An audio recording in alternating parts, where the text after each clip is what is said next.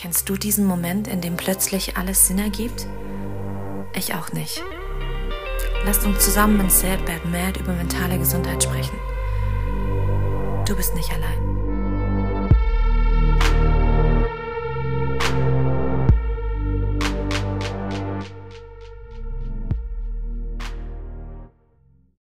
Hallo, meine lieben Zuhörer. Heute ähm, begrüße ich euch bei einer Folge, in der es tatsächlich mich ganz persönlich betrifft auch. Und zwar geht es um die Mental Parentals. Und an dieser Stelle darf ich die Pam bei mir im Podcast begrüßen. Hi Pam, es freut mich, dass du hier bist. Hallo, ich freue mich auch. Ja, äh, wir haben tatsächlich gerade eben äh, diesen äh, sehr interessanten Namen ausbaldowert, aber er war tatsächlich super, super treffend. Denn auch wenn er keinen Sinn ergeben sollte, ist es tatsächlich genau das, worum es heute geht. Es geht um Eltern, ja, um, um Elternschaft sozusagen äh, mit einer psychischen Erkrankung. Und äh, wie wir beide, glaube ich, aus Erfahrung äh, wissen, ist es tatsächlich eine ganz schön harte Nummer teilweise. Stimmst du mir da so im Großen und Ganzen zu? Ja, hundertprozentig. Auf jeden Fall hart, aber auch sehr schön und intensiv, ja. Das ist allerdings wahr. Also ähm, ich kann auch ganz ehrlich sagen, ich habe äh, sehr, sehr, sehr positive Erfahrungen gemacht, damit äh, Mutter zu werden, trotz einer psychischen Erkrankung, weil tatsächlich ich einfach bis heute sagen kann, meine Tochter hat mich einfach gerettet. Also sie war so der Anker, der dem Ganzen sozusagen einen guten Rahmen gegeben hat. Und äh, in diesem Moment war das dann tatsächlich so, dass ich mich ja, zu Hause gefühlt habe. Das Ganze hat irgendwie einen Sinn ergeben für mich, wo vorher ich total lost durch äh, Lost in Space äh, überhaupt nicht wusste, wo ich mit mir hin soll. Und für mich war das dann tatsächlich der einschneidende Moment, in dem ich dachte, okay, jetzt muss ich mein Leben aber geregelt kriegen. Wie war das für dich? Also für mich war das ähm, ganz ehrlich, ähm, ganz ähnlich. Ähm, ich bin schon ganz früh Mama geworden. Jetzt muss ich gerade überlegen, ob ich schon 21 war oder noch 20. Naja, auf jeden Fall war ich sehr früh ähm, dran. Und das war auch alles geplant. Ich hatte irgendwie so das Gefühl, ähm, ich habe so viel Gefühle in mir drin und so viel Liebe in mir drin und ich brauche unbedingt auch ganz früh schon ein Kind. Das war unbedingt ein Herzenswunsch von mir, weil ich einfach so oft das Gefühl hatte, irgendwie zu platzen. Und ich dachte, wenn ich ein Kind habe, dann kann ich da meine ganze Liebe und alles so, was in mir drin ist, einfach weitergeben. Und da war einfach so der intensive Wunsch nach einem, nach einem Kind einfach da, dass ich da wirklich einen, einen Grund gesehen habe, irgendwie, ähm, ja, den Grund ähm, für mein ganzes Leben irgendwie, ja. Also war das dann tatsächlich für dich sozusagen, dass du es dir auch wahnsinnig gewünscht hast, so dass du diese Aufgabe hast, Mutter sein? Oder war das dann tatsächlich so, dass es dich so mehr bewegt hat, okay, ich weiß gar nicht, wohin mit mir selber, durch das, dass es dich dann auch belastet hat? Oder war das ganz unabhängig voneinander? Also, dass du einfach gesagt hast, ich wollte gerne Mutter sein und leider war ich halt eben auch noch ein Mensch, der eben, ja, besonders im Kopf ist. Hm, ist schwierig zu sagen. Also ich wollte unbedingt Mama sein und ich wollte unbedingt Mama werden, aber ich wusste auch schon von Anfang an, dass es schwierig für mich wird. Aber ich habe auch so ein bisschen gehofft, dass es vielleicht ähm, besser wird. Also ich hatte einfach schon von äh, Therapeuten vorher immer gehört, ja, ähm, also für Borderliner kann es oft ganz toll sein, wenn die Kinder kriegen. Das ist echt oft was ganz Heilendes. Und es war dann für mich auch so, oh, das klappt bestimmt bei mir auch. Und es war tatsächlich teilweise so ein bisschen egoistisch und teilweise aber auch ganz arg, ähm, ja, Hoffnung einfach. Und ähm, ja, wie du es auch schon gesagt hast, ähm, ohne mein Kind wüsste ich nicht, ob ich jetzt noch hier da so sitzen würde, ja. Ja, also bei mir war es nicht geplant. Ich war tatsächlich auch Anfang 20. Ich müsste jetzt tatsächlich auch überlegen, aber ich glaube, ich war 21, als er auf die Welt kam. Und ähm, tatsächlich war das, äh, ja, es, es, es war es war einfach so. Also ich habe das erfahren, dass ich, dass ich schwanger bin und das war keine Sekunde, in der ich darüber nachgedacht habe, ob das jetzt eine gute Idee oder eine schlechte ist, sondern ich habe geweint und gelacht gleichzeitig in dem Moment, weil ich völlig überfordert mit mir selber und den ganzen Gefühlen war, die mich in diesem Moment völlig überrannt haben. Aber es war gleichzeitig auch das schönste Gefühl der Welt. Also ich kann das einfach, ich glaube, jede Mutter, die ein Kind hat, weiß genau, wovon wir da jetzt reden.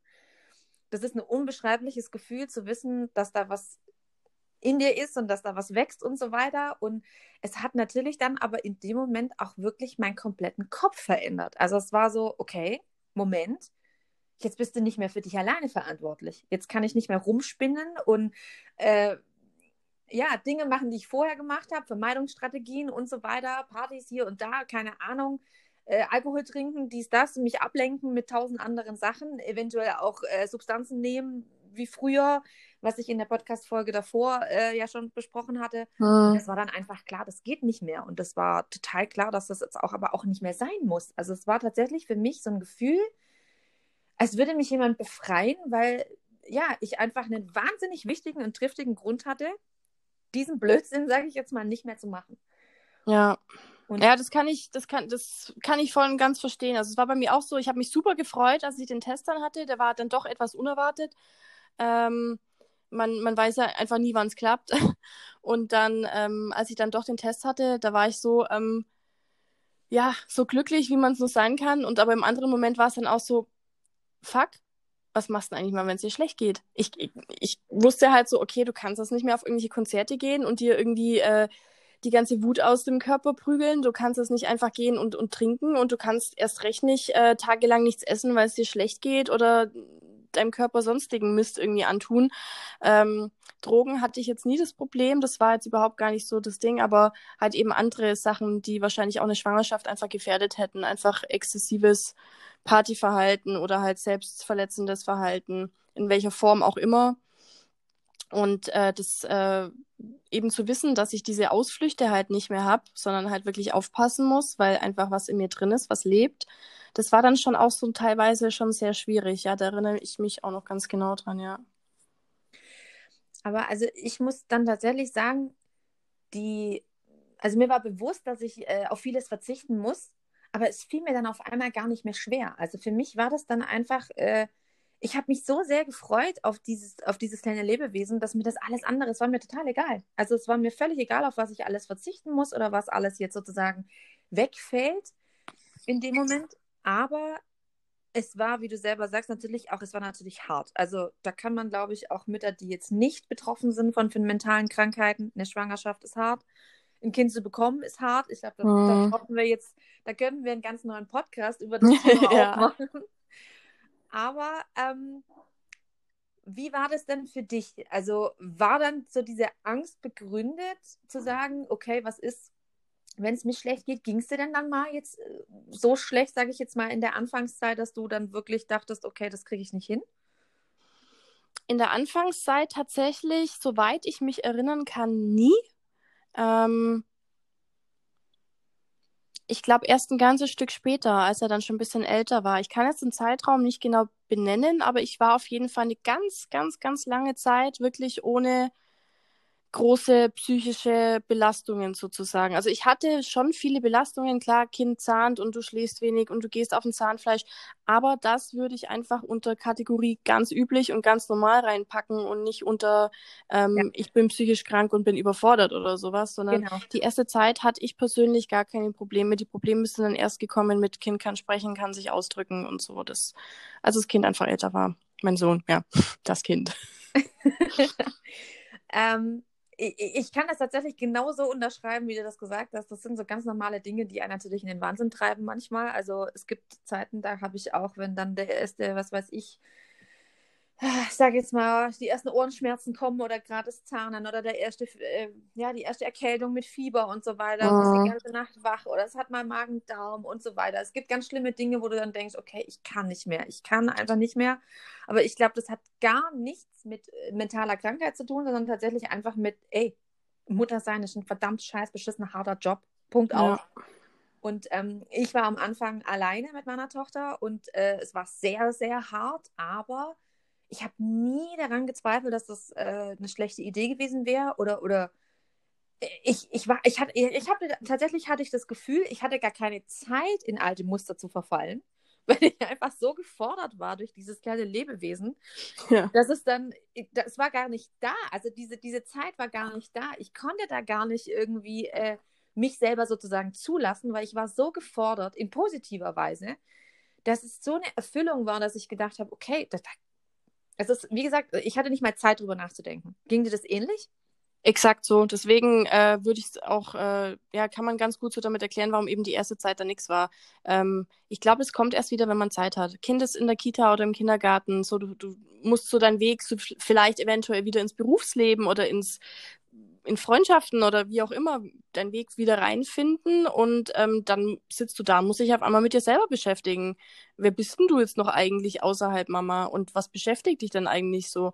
Und dieses ganze, ja, vielleicht auch Overthinking, was du einfach ähm, vorher die Zeit gar nicht für hattest, ähm, das ist auf einmal halt wieder da und dann fängt es halt wieder an. Wo du eigentlich dachtest, hey, cool, jetzt bin ich vielleicht geheilt und alles supi, alles ganz normal wie bei jedem anderen und auf einmal ist es dann wieder da auf einen Schlag. Also, ja, ich sage jetzt mal, ich sage zwar witzigerweise, aber für mich ist es nicht witzig. Es passiert nämlich gerade genau exakt das bei mir gerade. Meine Kinder sind jetzt 14 und 6 und sie sind jetzt so groß, sage ich jetzt mal, dass ich das Gefühl habe, dass sie mich nicht mehr so sehr brauchen, wie in dem Moment, als sie einfach noch kleiner waren. Der Kleine ist sechs Jahre alt, da brauchen wir nicht drüber reden. Natürlich braucht er mich. Ja. Aber er braucht mich nicht mehr so sehr wie früher. Und jetzt geht er in die Schule und dann ist auch mal Mittagsschule schon da und so weiter. Und ich sitze dann echt zu Hause und denke so, fuck, was, was mache ich denn jetzt eigentlich? Also, wie du gerade schon gesagt hast, was bin ich denn außer Mama? Ja. Und ähm, tatsächlich habe ich jetzt auch vor kurzem äh, endlich wieder eine Therapie begonnen und äh, mit meiner Therapeutin drüber gesprochen. Und sie hat gesagt, sie findet diesen Satz extrem spannend äh, zu hören, wie jemand seine Identität dadurch eventuell auch verliert. Weil ich habe mir gefühlt eine ganz eigene Identität gegeben, eine neue, die war einfach Mutter sein. Und ja. diese Mutterschaft war so intensiv und so wunderschön, dass ich jetzt tatsächlich äh, denke, okay, wa aber was und dann komme ich komplett ins Straucheln und denke so, okay, aber was, aber was bin ich denn noch? Und bin gerade total unsicher, weiß überhaupt nicht, wo ich mich finden kann und ruft dann meine Mama an und sagt ihr das und sie sagt dann zu mir, Senta, es hört nie auf. Guck mal, du rufst mich gerade an, weil du mich brauchst und ich bin deine Mutter. Es hört nicht auf. Sie werden nie aufhören, dich zu brauchen, nur halt auf andere Art und Weise. Aber ich muss schon sagen, das ist schon ein harter Identitätsknick für mich, zu merken, okay, die Kinder werden selbstständiger, wie du sagst, man hat mehr Zeit. Mir hat es auch im Job mir ist es wahnsinnig schwer gefallen, nach der Elternzeit wieder reinzufinden. War das für dich, du hast ja schon angesprochen, war dann wahrscheinlich für dich ähnlich. Es ist ja so ein Ding, du, du kommst dann aus dieser einen Welt raus und kommst wieder in eine ganz andere Welt rein und bist aber auch gleichzeitig ein ganz anderer Mensch, weil du bist ja nicht mehr alleine, sondern da ist ja noch ein anderer Mensch auch noch da. Wie war das für dich, tatsächlich da, sage ich jetzt mal, in dein altes Leben dann wieder zurückzukehren? Ähm, es war super schwer. Ich habe ähm, kurz bevor ich meinen Sohn bekommen habe. Ähm, ich weiß gar nicht wie lange. Auf jeden Fall hatte ich angefangen zu tätowieren und ähm, war halt aber noch voll im, im Lernen sozusagen drinnen. Also noch lange nicht so, dass ich jetzt gesagt hätte, ähm, das würde ich selber so rausschicken wollen. Und ähm, ja, dann habe ich halt in der Schwangerschaft und in der Stillzeit mich nicht getraut ähm, zu tätowieren, weil ich einfach von vielen anderen eben gehört habe, so was, wenn äh, du mal den Kunden stichst und dann dich und er hat AIDS oder wie auch immer. Und dann hatte ich eine ganz lange Pause und durfte dann halt sofort wieder von Null anfangen. Also alles, was ich vorher irgendwie gemacht habe, war halt einfach weg.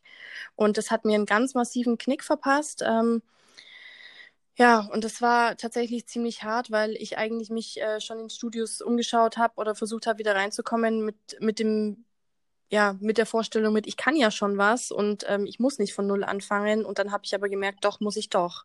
Und das hätte einfach viel mehr Zeit benötigt, als irgendwie da gewesen wäre. Und so habe ich halt super kleine Baby-Steps machen müssen, wo andere halt ohne Kind viel mehr und viel schneller Erfolg haben. Und das habe ich halt ganz lang bei mir nicht gesehen. Und das hat mir halt auch nochmal einen richtigen Dämpfer verpasst. Das war nicht so schön, ja also wo ich da jetzt natürlich einsteigen muss, ich glaube, das geht tatsächlich allen Müttern so.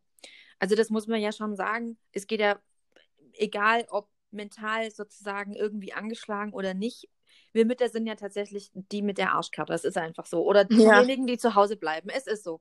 Du ja. musst einfach sagen, du stopp, du drückst wirklich tatsächlich ein oder zwei Jahre oder drei Jahre. Ich habe drei Jahre auf die, auf die Pause-Taste gedrückt und habe gesagt, okay, stopp. Ja. Und das Leben läuft ja aber außen weiter. Es ist ja so, dass dann, äh, wie bei dir vielleicht Tattoo-Studios aufgemacht haben, zugemacht haben, Leute sind berühmt geworden oder bekannt geworden, haben eigene Studios eröffnet und während das alles passiert, sitzt du zu Hause und ziehst gerade ein Kind groß. Ja. Und bei mir war das dann tatsächlich so, es hat sich die komplette Software bei der Arbeit entwickelt und alles anders und ich kam dann, hatte wirklich von gar nichts mehr eine Ahnung, weil ich einfach drei Jahre lang raus war und ich hatte keinen Plan mehr, nichts.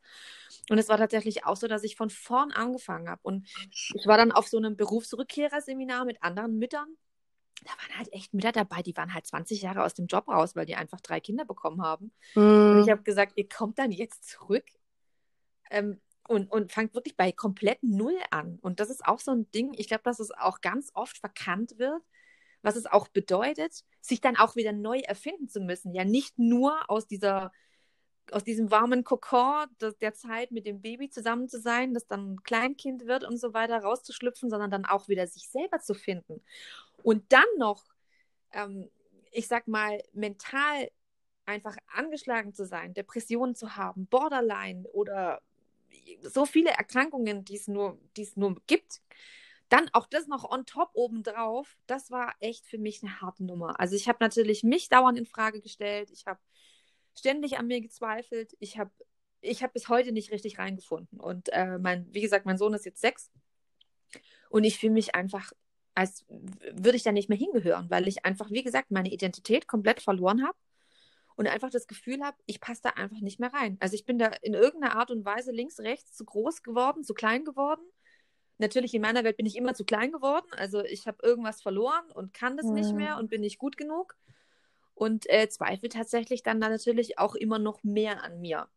Und äh, da merke ich tatsächlich, Elternsein hat wahnsinnig schöne Vorteile für mich gehabt, aber hat schon auch viel von mir mitgenommen, sag ich mal, auf eine ganz andere Art. Und da muss ich mich gerade ehrlich gesagt noch finden. Das ist tatsächlich ein ziemlich schwieriges Thema. Geht, ging dir das dann ähnlich, als du dann wirklich zurückgegangen bist?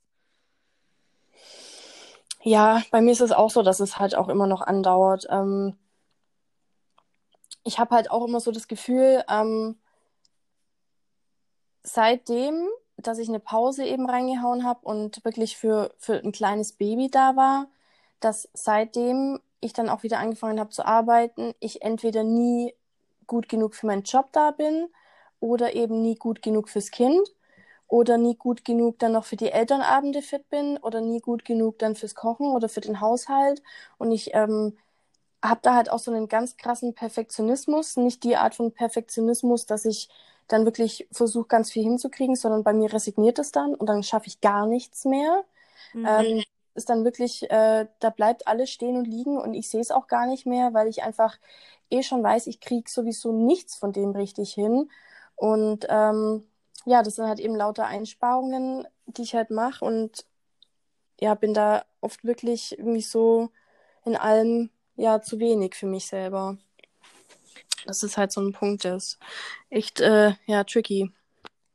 Also ich, kann, ich kann total nachvollziehen, was du sagst. Ich, ich kenne das. Das ist dann so ein, okay, ich knaps hier was weg, dann, dann knapsen, muss ich aber da wieder was abknapsen, dann muss ich da wieder was zu zutun, aber dann geht das wieder nicht. Und also ich war tatsächlich auch so eine Mutter, dieses Ganze in den, in den Kindergarten rennen und hier Elternbeirat und Elternabende und wir backen noch was und dann machen wir das und dann machen wir den Elternkaffee ich war da nie dabei, weil ich immer das Gefühl hatte, ich gehöre da auch gar nicht hin, weil ich so erschöpft war von mir selber teilweise schon, dass ich da gar keine Kraft hatte, da jetzt noch äh, ja, den, den Happy Larry zu machen und dann da ein auf, ich bin so eine tolle Mom und ja, und wir machen jetzt noch einen Bastelabend und dann machen wir noch das. Und ich habe mich ganz oft als schlechte Mutter gefühlt, während all meine Freunde gesagt haben, Stella, du bist so wundervoll als Mutter, deine Kinder kriegen Liebe.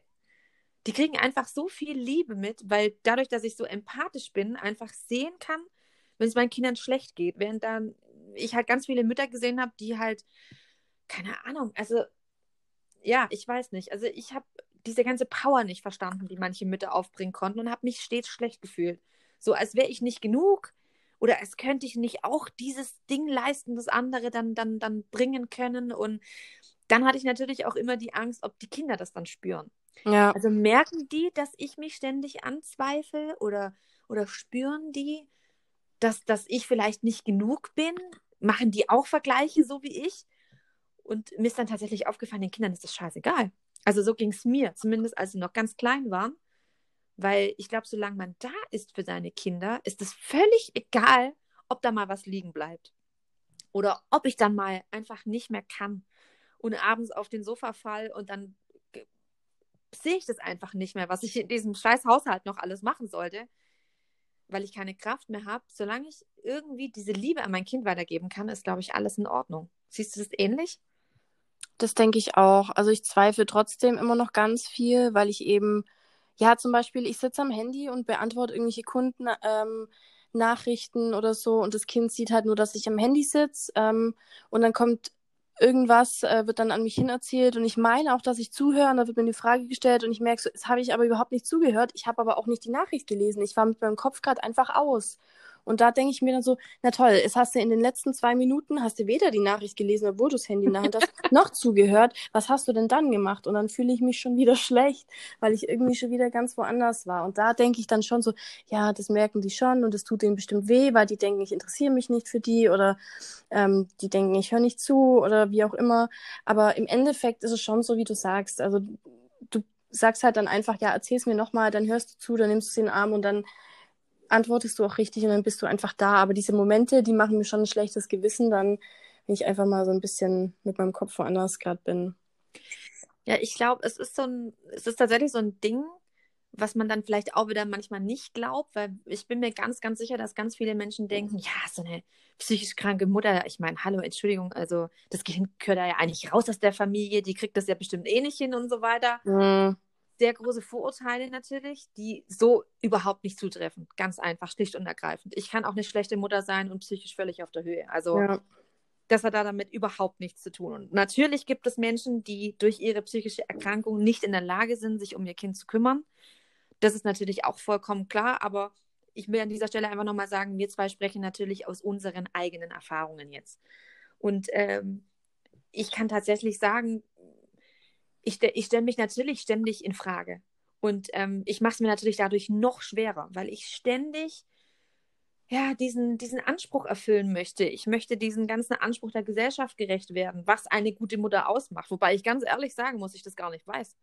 Und dann möchte ich natürlich auch noch dadurch, dass ich eine Mutter bin, die auch noch psychisch erkrankt ist, ja nicht meinen Kindern dieses schlechte Gefühl, das ich manchmal habe, weitergeben.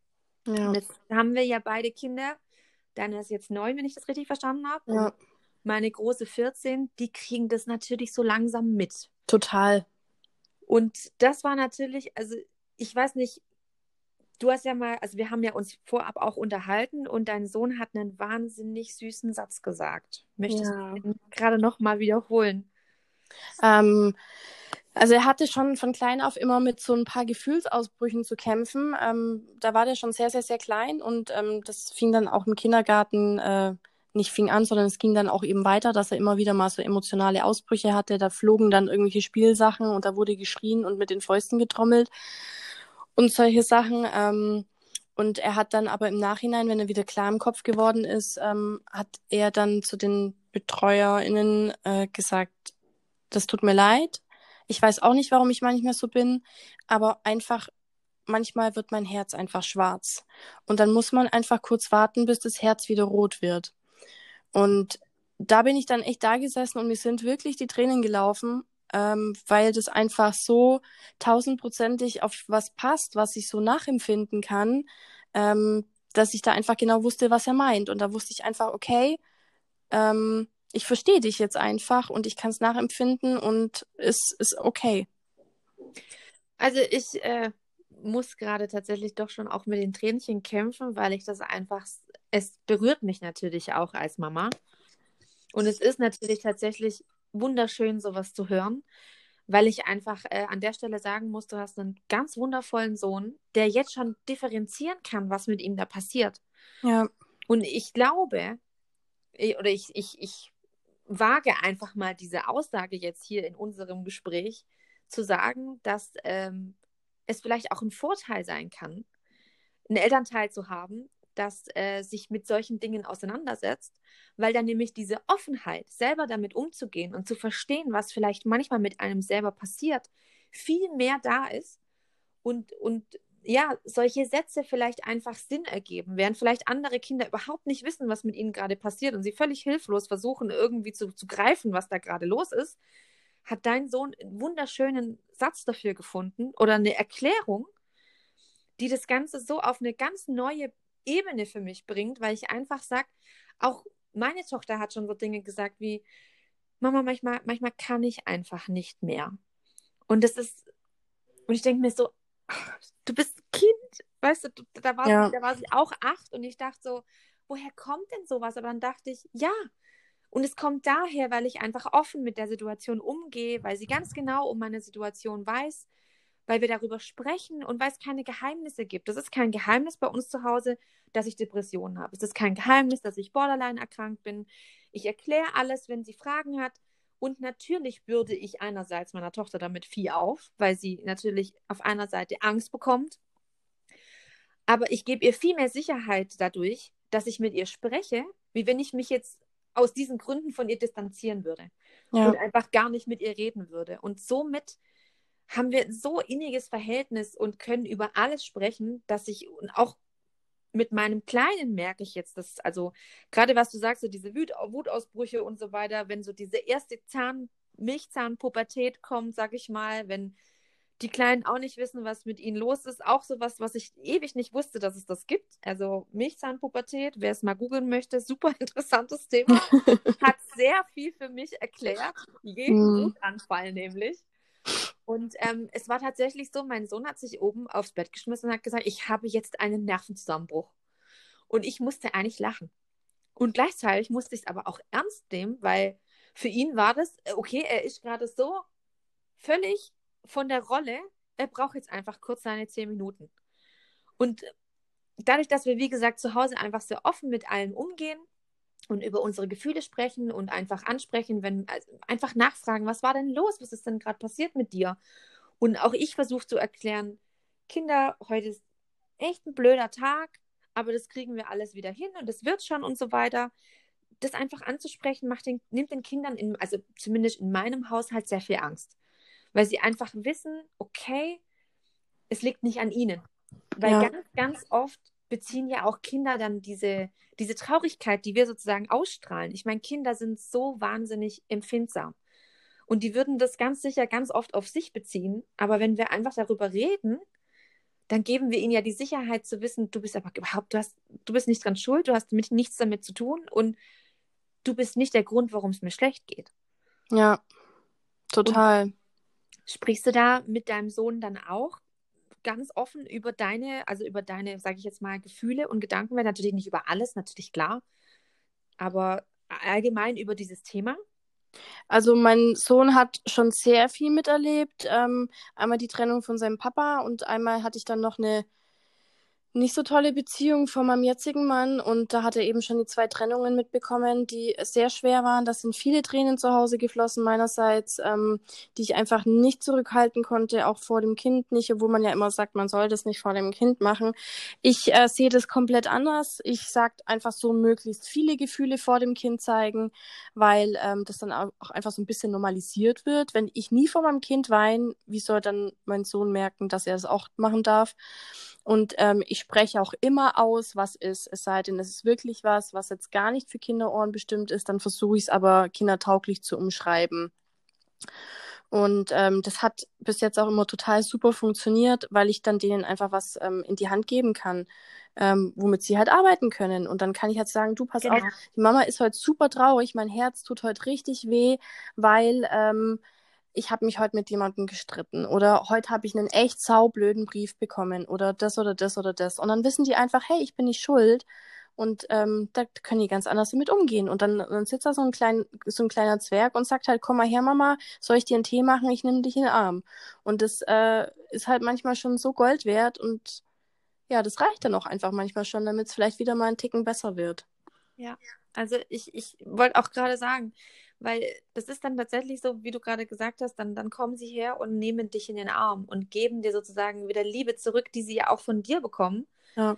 wenn du sie eben in den Arm nimmst, weil was richtig doof lief.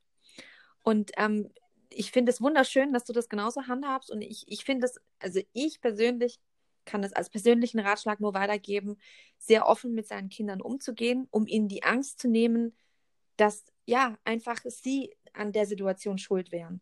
Und ähm, ich habe nur Positives daraufhin zurückbekommen. Also es ist auch wirklich so, meine Tochter kommt dann auch her und sagt, ach Mama, komm her. Und dann gab es auch Momente, in denen wir einfach gemeinsam geweint haben, weil einfach gerade alles scheiße war. Also es war genau, einfach ja. alles scheiße. Und dann darf das auch mal sein. Und du hast absolut recht, es ist total wichtig, dass Kinder lernen, dass auch traurig sein völlig in Ordnung ist. Ja. Das ist einfach was, was sich auch viele von uns ja nicht eingestehen, äh, im Erwachsenenalter, zu sagen, ey, ich darf auch mal einen beschissenen Tag haben. Ja. Es darf auch mal zwei Tage lang scheiße sein. So ist es halt einfach.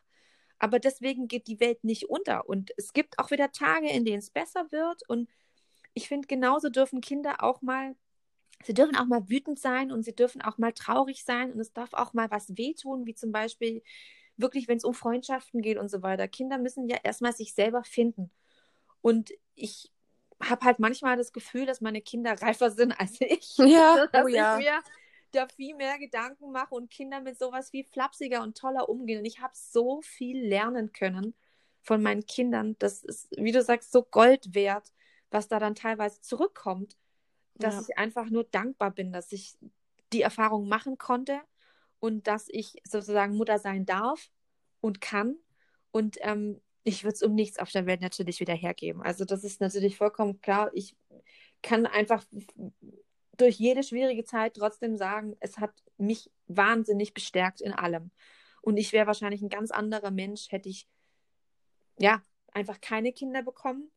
Und natürlich ist es aber trotzdem schwierig, ähm, dem immer gerecht zu werden, wie gesagt. Ähm, ja. Was ich natürlich auch noch ansprechen wollte, ist, wie siehst denn du das? Also hast du Angst, dass irgendwann dein Sohn auch, ich sag mal, sehr, sehr traurig werden könnte, Depressionen entwickeln, dass es ihm auch mental schlecht gehen könnte? Hast du da Angst vor? Ja, ähm, sehr, sehr, sehr oft. Ähm, und das ist auch was, was mich ganz arg belastet. Ähm, ich habe allerdings so ein bisschen das Glück, dass ich so ein bisschen Unterstützung habe. Also mein Sohn geht nicht auf eine Regelschule, sondern ich darf, darf ich das sagen, auf welche Schule der geht? Vielleicht nicht auf, also vielleicht nicht, wie sie heißt, aber was für eine Schule es ist? Kann. Mist. Also er geht nicht auf eine normale Schule. Ähm, mhm. Es klingt, das klingt jetzt so, als ob er auf irgendeine ganz komische Schule geht. Darf ich ein, auf eine Waldorfschule. Ja, das, ist, das ja. darf ich das sagen. Oh Gott, Natürlich. okay. Genau. So, und da ist es so, dass ähm, ich echt das Gefühl habe, dass er als Kind ähm, sehr gut gesehen wird. Und da gibt es halt auch eben viele Hilfsangebote. Also wenn man eben merkt, okay, meinem Kind geht es gerade nicht so gut, ähm, das braucht gerade Unterstützung, weil vielleicht der Hund gestorben ist oder weil gerade irgendwas anderes im Argen ist, dem Kind geht es emotional nicht so gut, dann haben die einfach ähm, Hilfsangebote, die, was die Kinder so ein bisschen emotional auffängt. Das fängt beim Malen an und geht dann über Eurythmie bis wie, wohin auch immer. Und da bin ich ganz dankbar, weil ich das eben schon im Kindergarten ähm, schon genutzt habe, dieses Angebot bei ihm und auch in der Schule schon. Wenn ich einfach gemerkt habe, jetzt ist einfach gerade ähm, was zu verkraften, was einfach bei uns privat passiert ist, dann muss ich mir nicht irgendwie jemanden suchen mit, oh, ich brauche jetzt einen Therapeuten für mein Kind, weil äh, ich weiß nicht, äh, da passiert glaube irgendwas mit ihm, sondern ich habe einfach schon so ein bisschen was, was ihm auf was ihn aufgreift und so ein bisschen mit unterstützt. Da bin ich ganz arg froh drum, weil ich mir denke, hm, wenn er jetzt vielleicht schon ein bisschen Unterstützung hat, dann ähm, wird es vielleicht in der Pubertät oder später nicht so schlimm.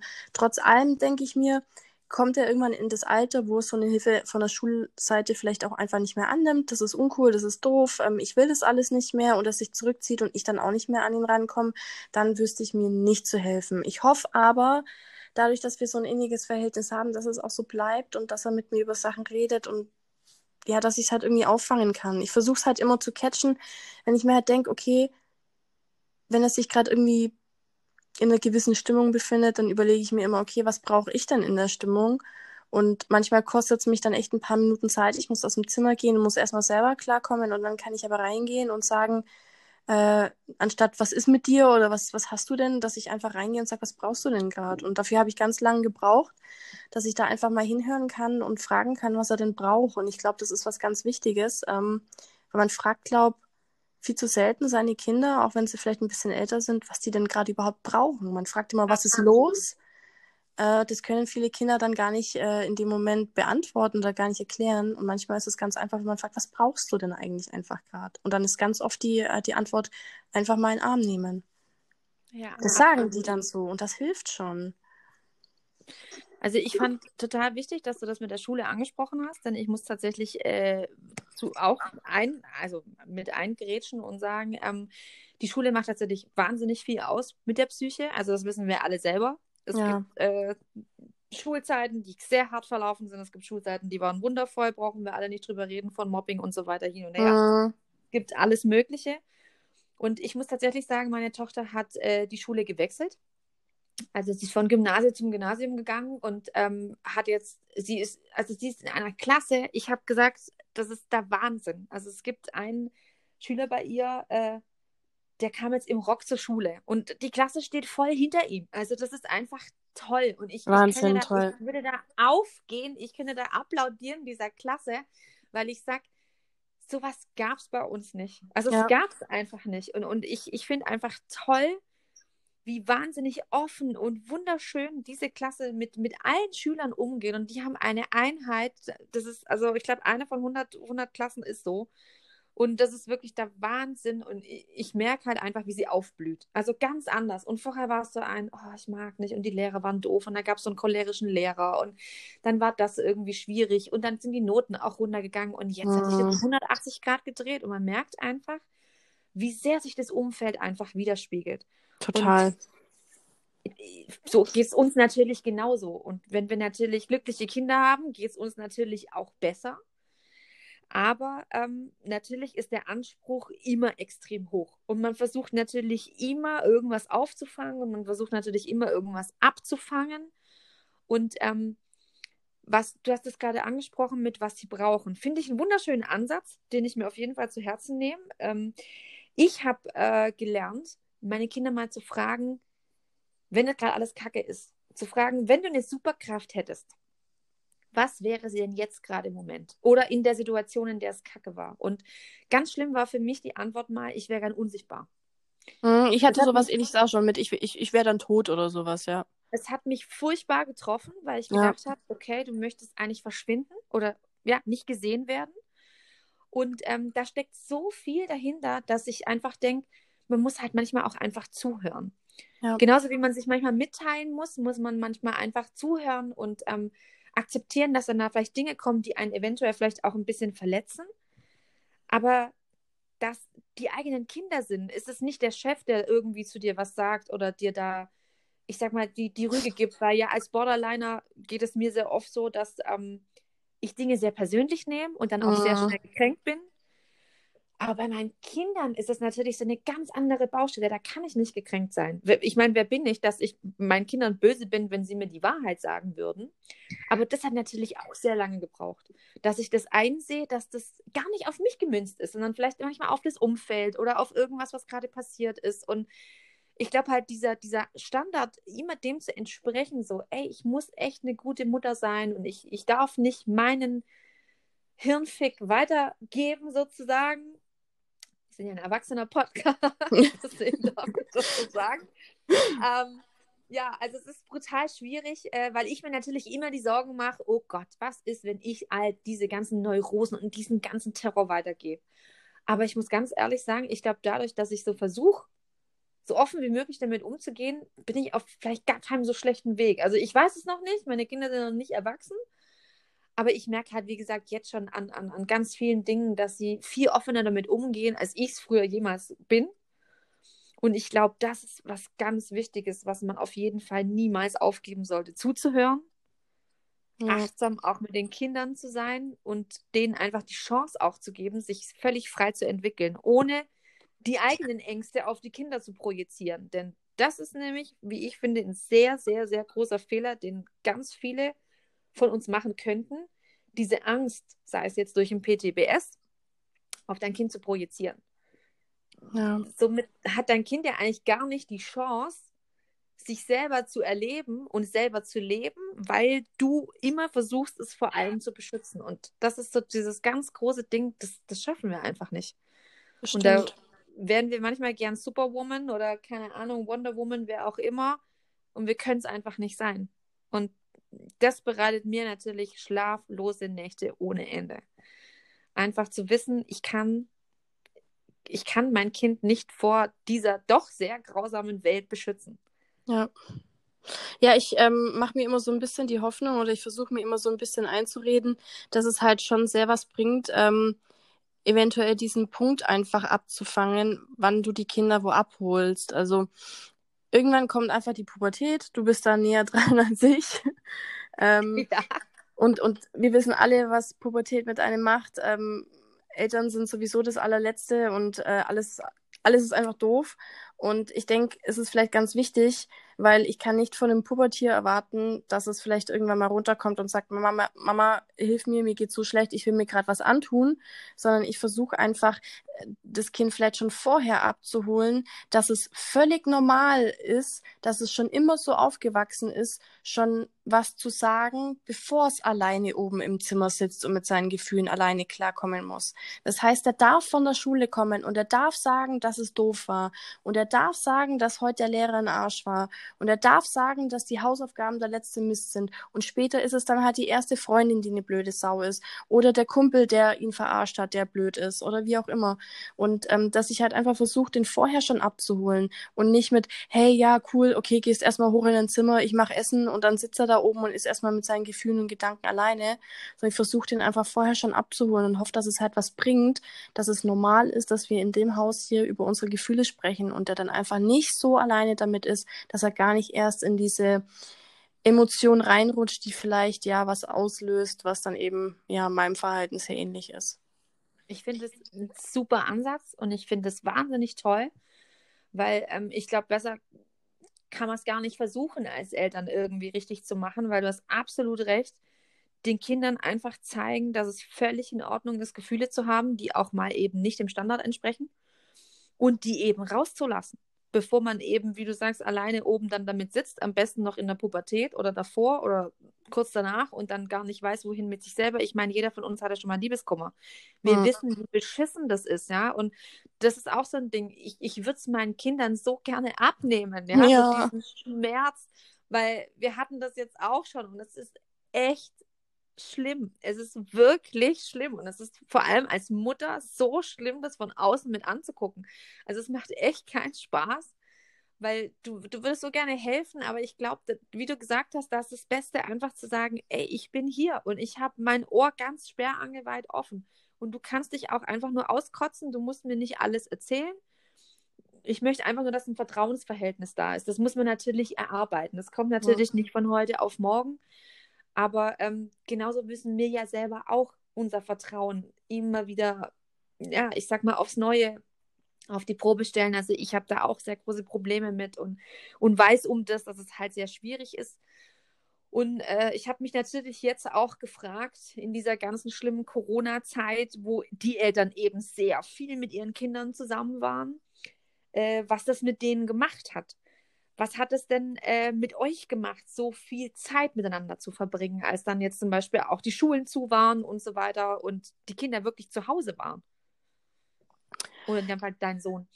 Um, ähm, also es war tatsächlich schwierig. Also es war jetzt eben der erste Lockdown, der war sehr hart, ähm, weil es uns all, alle wirklich so getroffen hat wie aus dem Nichts. Man war einfach nicht darauf vorbereitet und auf einmal bist du da und darfst dir Homeschooling machen. Und ähm, das war tatsächlich während des ersten Lockdowns sehr schwer, weil ähm, ich einfach als Lehrerin nicht ernst genommen worden bin. Ich wurde ernst genommen als Mama und äh, ja auch als sonst alles, aber eben nicht als Lehrerin. So, ich habe einfach alles falsch gemacht. So, nein, die Frau so und so macht es sonst anders und so wie du das sagst, ist es falsch und es ist einfach ganz anders. Und ich habe gesagt, ich habe aber die E-Mail bekommen, wir müssen das so machen. Und da haben wir richtig viel gestritten, ja. Und es war echt eine harte Zeit. Und als wir uns dann irgendwie so reingefuchst hatten, war der erste Lockdown schon vorbei und die Schulen waren wieder offen. Jetzt war es so, dass die Schulen ja die ganze Zeit auf sind, aber wir trotzdem ähm, in Quarantäne waren bis vor kurzem. Mhm. Und dann eben wieder dieses Homeschooling hatten. Und dieses Mal war es überhaupt gar kein Problem. Wir waren vorbereitet, wir wussten, was kommt. Ähm, wir haben das locker flockig, total easy peasy gemacht. Er hat so toll mitgemacht und ähm, das war jetzt echt überhaupt gar kein Problem. Für mich war es aber allerdings trotzdem schwierig, so wenig Zeit für mich zu haben. Also ich, ähm, ich, ich, ich sitze teilweise da, genauso wie jetzt. Ich habe noch meinen Schlafanzug an. Ähm, ich, ich komme irgendwie zu gar nichts. Ich bin mir auch manchmal einfach zu müde für alles. Also wenn ich dann mal morgens noch schnell schaffe, die Zähne zu putzen, dann ist echt cool. Das klingt jetzt super eklig. Ich bin echt nicht ungepflegt, aber mir ist dann einfach vieles einfach zu viel. Und ähm, da ist dann mit dem Hund rausgehen und vielleicht was zu essen machen, ist dann schon das höchste aller Gefühle. Aber ich selber bleibe halt völlig auf der Strecke. So Make-up oder was auch immer hat mein Gesicht schon seit Monaten nicht mehr gesehen gefühlt. Ähm, ich selber bleibe total auf der Strecke und es zehrt sehr an mir. Und ich glaube, wenn das Ganze wirklich noch länger geht, dann ähm, könnte es schon sein, dass ich wieder mit meinem Sohn ein bisschen öfters aneinander gerate. Einfach weil ich selber halt keine Zeit für mich selber habe, ja. Ich kann das tatsächlich extrem nachvollziehen. Ähm, mir ging es tatsächlich ähnlich. Also es war genau das gleiche Spiel. Ja, der Lehrer hat aber gesagt und so weiter. Kenne ich alles. Hatten wir auch alles durch wie gesagt, bis wir uns reingefuchst hatten, das hast du so schön gesagt, ging es dann schon wieder los. Ähm, ich weiß total, was du meinst. Es ist so dieses, du bist hier und du bist hier als Mama. Und dann bist du aber noch Lehrerin und dann bist du den ganzen Tag zu Hause. Und du bist aber ständig auch gefragt, weil ja ständig jemand da war oder da ist. Und auch wenn niemand da ist, dann, dann, dann ist ständig irgendwas, was dich wieder fordert als Mutter oder, oder als einfach, ja, als jemand, der das halt alles in Ordnung bringt. Und äh, gerade auch so Dinge wie, also ich, ich kenne sehr viele Menschen, die sagen, ey, heute war mir Duschen einfach zu anstrengend. Und das kenne ich auch von mir selber. Es ist einfach so, manchmal ist es einfach, es geht nicht. Und dann aber halt natürlich dazustehen und zu sagen, okay, jetzt habe ich wieder meinen Fulltime-Job mit auch noch einem pubertierenden Kind bei mir in meinem Fall zu Hause und noch einem kleinen Tobezwerg, der dann auch noch on top oben drauf kam. Dann hatte ich, wir haben auch einen Hund und so weiter. Ich war teilweise, ich saß echt oben und habe einfach geheult. Ja. Ich konnte einfach nicht mehr. Und es war einfach so ein, ich liebe meine Kinder über alles. Und es gibt da gar keine Frage, ob das, das ist meine Homebase, das ist alles, was mir gut tut. Und der Lockdown war wunderschön einerseits. Ich hatte, mhm. Ich habe so genossen, die Zeit mit den Kindern, gerade als im März dann so schön warm war, man konnte rausgehen und so weiter, aber also im Garten, weil wir einen großen Garten haben. Aber es wurde dann halt zäh irgendwann. Und das war dann, wie du selber sagst, du hast einfach kein, keine Zeit mehr für dich selber, weil du ständig, ja, du, du bist der Ansprechpartner, weil dann darf man die Freunde nicht sehen. Dann, dann waren alle Spielplätze geschlossen und so weiter. Und dann war das echt eine harte Nummer. Also ich, Hut ab vor allen Müttern, die alleinerziehend in einer Zweizimmerwohnung ja. mit ein paar Kindern saßen. Ohne Garten und ohne Balkon am besten noch, ja. Genau. Ich möchte nicht wissen, und das ganz unabhängig von psychischen Erkrankungen, was bei denen zu Hause abging. Oder mit Familien, die jetzt in, in Quarantäne müssen und so weiter. Es ist einfach ein scheiß harter Job. Und wir müssen uns halt manchmal doppelt und dreifach anstrengen, aber ich finde, wir kriegen es irgendwie auch dadurch zurück, dass wir eben vielleicht anders sind als andere Mütter. Und vielleicht machen wir es nicht besser, aber anders besser. Ich weiß es Auf nicht. Also das Fall. war so, was ich irgendwie dazu noch sagen würde. Und ähm, ja, ich hoffe auf jeden Fall, dass äh, wir einige Leute erreichen konnten mit, äh, mit dem Gespräch, das wir hatten und mit unserer Offenheit auch. Ich bin dir vor allem, Pam, super, super dankbar, dass du da so offen mit mir drüber gesprochen hast. Denn ehrlich gesagt ist es ja kein einfaches Thema zu sagen, ey, ich bin psychisch erkrankt und Mutter. Denn das ist ja schon, da könnten wir ja noch Stunden weiterreden. Wir haben ja, ja jetzt mal nur so angefangen, es anzureißen. Und äh, da gibt es bestimmt noch tausend Themen und tausend Fragen. Ich an dieser Stelle würde jetzt sagen, wenn ihr Zuhörer irgendwelche Fragen zu dem Thema habt, speziell eventuell an uns beide oder euch irgendwas auf dem Herzen liegt und wir euch in irgendeiner Art und Weise mit unseren Erfahrungen mit 14, 9 und 6 in irgendeiner Form da weiterhelfen können, dann dürft ihr euch wahnsinnig gerne äh, per Nachricht bei mir melden. Ich leite auch natürlich Anfragen an Pam weiter, wenn das für dich in Ordnung Na, ist. Na klaro. Und äh, dann würde ich mich wahnsinnig freuen, Pam, wenn ich dich irgendwann nochmal in meinem Podcast begrüßen dürfte. Und ansonsten würde ich sagen, ich bedanke mich und lasse jetzt noch die letzten Worte an dich, Pam, was du unseren Zuhörern noch so auf dem Weg mitgeben würdest. Hättest du da noch was? Ja, auf jeden Fall. Ich denke, es ist halt super wichtig, dass man weiß, dass man eben nicht alleine ist, was du ja auch oft genug in deinen Podcasts eben erwähnst, ähm, dass es genug Leute gibt, die das Gleiche oder Ähnliches einfach durchmachen. Und es geht irgendwie, es geht immer weiter und egal, wie schwarz gerade alles ist, wir haben halt zumindest noch unsere Kinder und das ist wirklich ähm, das größte Glück, das man so haben kann. Und das hilft wirklich und setzt deswegen jetzt keine Kinder in die Welt. Aber wenn ja, ihr schon welche ja. habt, dann äh, wisst das zu schätzen. Ähm, die tun gut, ja. Absolut, da hast du absolut recht. Und das kann ich absolut genauso unterschreiben. Und ähm, ja, wie du schon gesagt hast, es ist hart, aber die, es lohnt sich in jedem Fall. Und ich äh, kann auch nur sagen, ich äh, bin unendlich dankbar für meine zwei Chaoten, die ich haben darf. Und ähm, ja, wir kriegen das auf jeden Fall zusammen irgendwie hin. Pam, ich wünsche dir noch einen wunderschönen Abend. Vielen, vielen Dank, dass du mein Gast warst. Und ähm, ich denke, wir hören uns wieder und wir wünschen Sehr euch gerne. noch einen wunderschönen Abend und macht's gut. Bis dahin. Tschüss. Ciao.